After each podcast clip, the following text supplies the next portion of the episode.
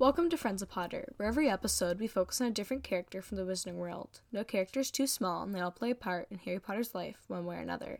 Today, we'll be focusing on Amos Diggory.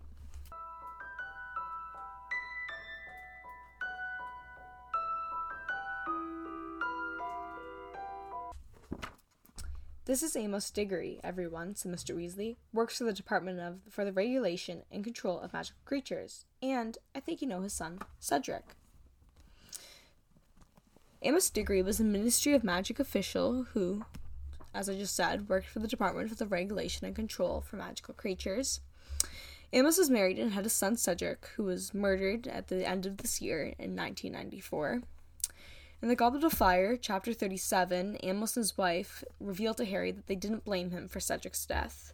Later on in The Cursed Child, though, after the death of his wife, the elderly Amos Diggory became more devastated about Cedric's death and tried to appeal to Harry about Cedric's death, begging him to use the time turner to revisit the last minutes of the Triwizard Tournament and save Cedric's life, which Harry declined because Harry knew what would happen if he messed up with, if you messed up with time. The name Amos means strong and brave.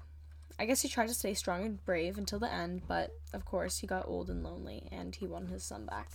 Thanks for tuning into this episode of Friends of Potter and hope to see you next time. Don't forget to check us out on Instagram at Joey Loves Potter, and if you wish to become a Patreon of access to our blog, then visit patreon.com slash friends of Potter.